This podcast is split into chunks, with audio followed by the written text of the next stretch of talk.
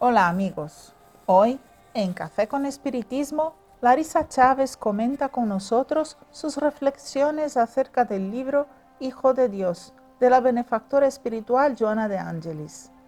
Al inicio, Joana de Angelis comparte un texto en estilo poético que nos invita a una conexión con nosotros mismos y con el Padre Mayor a través de actividades sencillas Leeremos a continuación las palabras de Joana y las dedicamos a todos los amigos que acompañan diariamente el trabajo de Café con Espiritismo, buscando en estos breves minutos un rincón seguro para momentos de conexión con lo alto.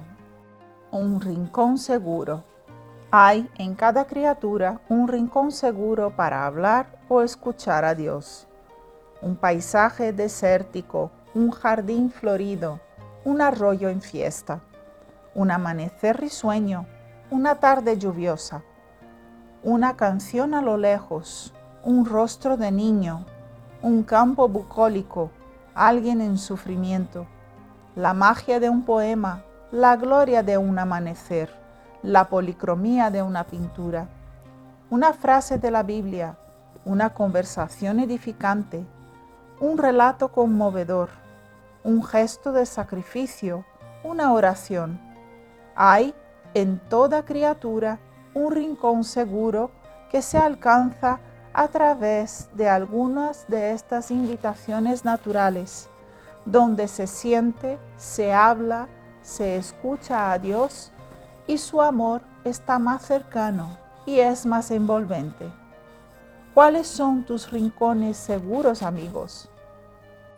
Larisa encuentra los suyos cuando mira hacia el cielo y se acuerda en el rostro amoroso de su hija, en el recuerdo de sus padres, en las conversaciones con su madre, en la preparación de una comida, al cuidar sus plantas o cuando éstas le regalan con el desabrochar de flores.